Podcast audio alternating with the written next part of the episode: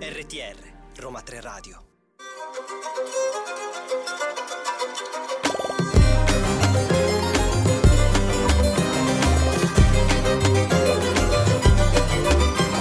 La ladra di libri è tornata per un nuovo appuntamento e questa volta vi voglio parlare di accoglienza e comprensione. Sentirsi accolti e compresi non è sempre una cosa semplice, ma in questi due romanzi di cui vi parlerò, le protagoniste rendono il mondo un posto migliore e un posto accogliente. Due storie appassionanti ed appassionate che meritano un posto d'onore nella mia libreria, ma anche nella vostra. Sto parlando di Wings di Valentina Ferraro e della Porta Lettere di Francesca Giannone. Questi due romanzi fanno sognare chi li legge. Non vedevo l'ora di finire la lettura, ma allo stesso tempo non volevo abbandonare queste storie e queste protagoniste. Quindi, sai quando inizi a leggere un libro che è talmente bello che non vuoi che finisca mai? Ecco, ho provato proprio quella sensazione lì. Partiamo da Wings di Valentina Ferraro, pubblicato da Magazzini Salani. È il primo volume, questo della Red Oak Manor Collection, che è un progetto che coinvolge ben 10 autrici diverse, con altrettanti libri, con protagonisti diversi, ma che compaiono in tutti i volumi,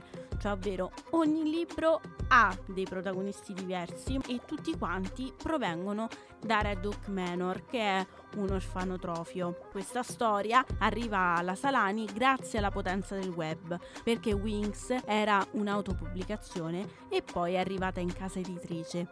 È la storia di un grande amore che sboccia subito ma che vive moltissimi ostacoli e che per consolidarsi ci mette più di dieci anni. I protagonisti sono June e Jace. Lei è un'orfana, ospite dell'orfanotrofio di Red Oak Manor e lui è il nipote del ricco proprietario dell'orfanotrofio.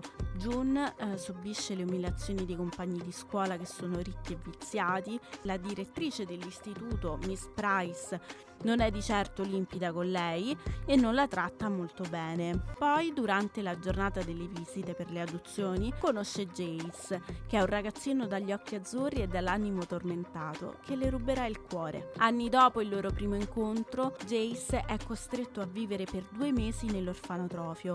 Il padre e la madre sono assenti, non si interessano completamente di lui e il nonno è un despota che vuole renderlo l'erede perfetto in tutto e per tutto uguale a lui. June è il suo punto debole, lui vuole tenersi alla larga da lei, ma il sentimento è troppo forte per starle lontano. June rende il suo mondo migliore, cerca sempre di vedere il buono nelle persone, è gentile, è un punto di riferimento per tutti i ragazzi e i bambini del romanzo e Jace non può rimanere al maniero e June non vuole andare via perché ad un certo punto, compiuti 18 anni di età, i ragazzi sono costretti ad allontanarsi dall'orfanotrofio, insomma a trovare il loro posto nel mondo. Lei però non vuole andare via, lui le chiede scappa con me, ma lei è reticente in questo. Il loro amore è ostacolato da tutti, dalla direttrice, dal nonno, da Malcolm, che è il figlio del sindaco di questa piccola cittadina, e sono costretti quindi a dividersi nuovamente,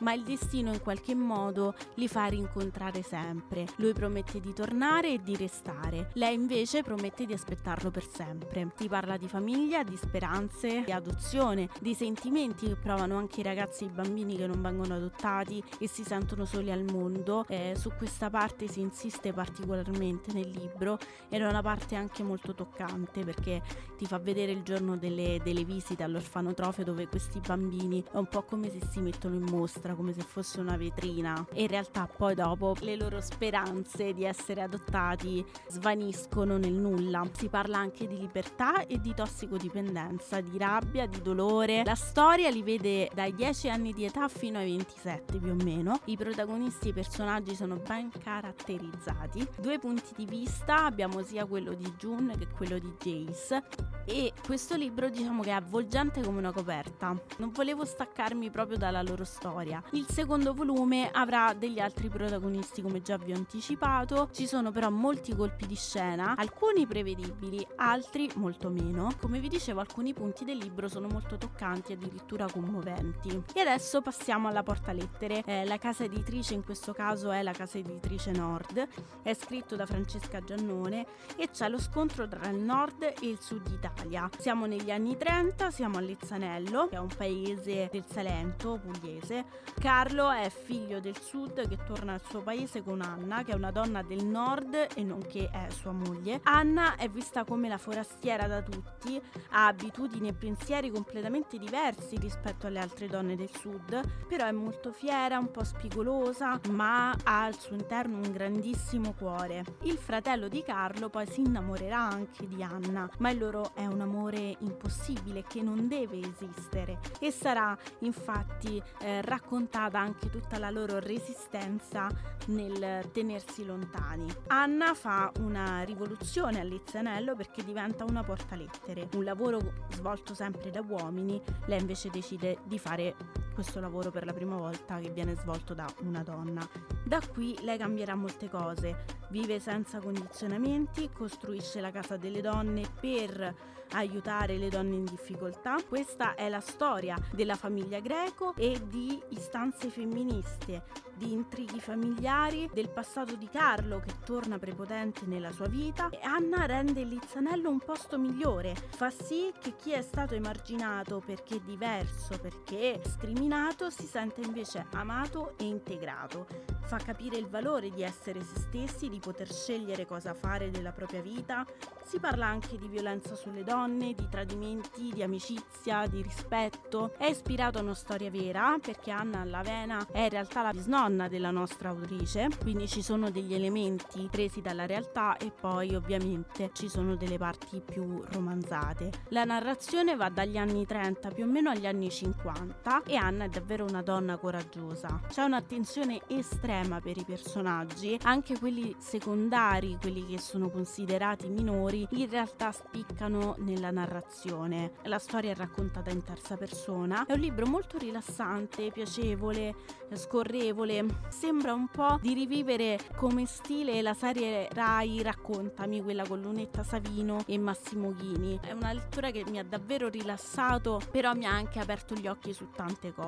Quindi è davvero un capolavoro. Ladra di libri finisce qui. Io vi auguro una buona lettura, vi ricordo Wings e la porta lettere e ovviamente potete ascoltare il podcast su Spotify e SoundCloud e continuare a seguire la programmazione su radio.uniroma3.it www.roma3.it. La 3 di Libri torna tutti i mercoledì e sabato pomeriggio, sempre su Roma 3 Radio. Non dimenticate di tenere sotto controllo tutti i nostri social network, specialmente Instagram e TikTok. Un bacio dalla vostra ladra di libri.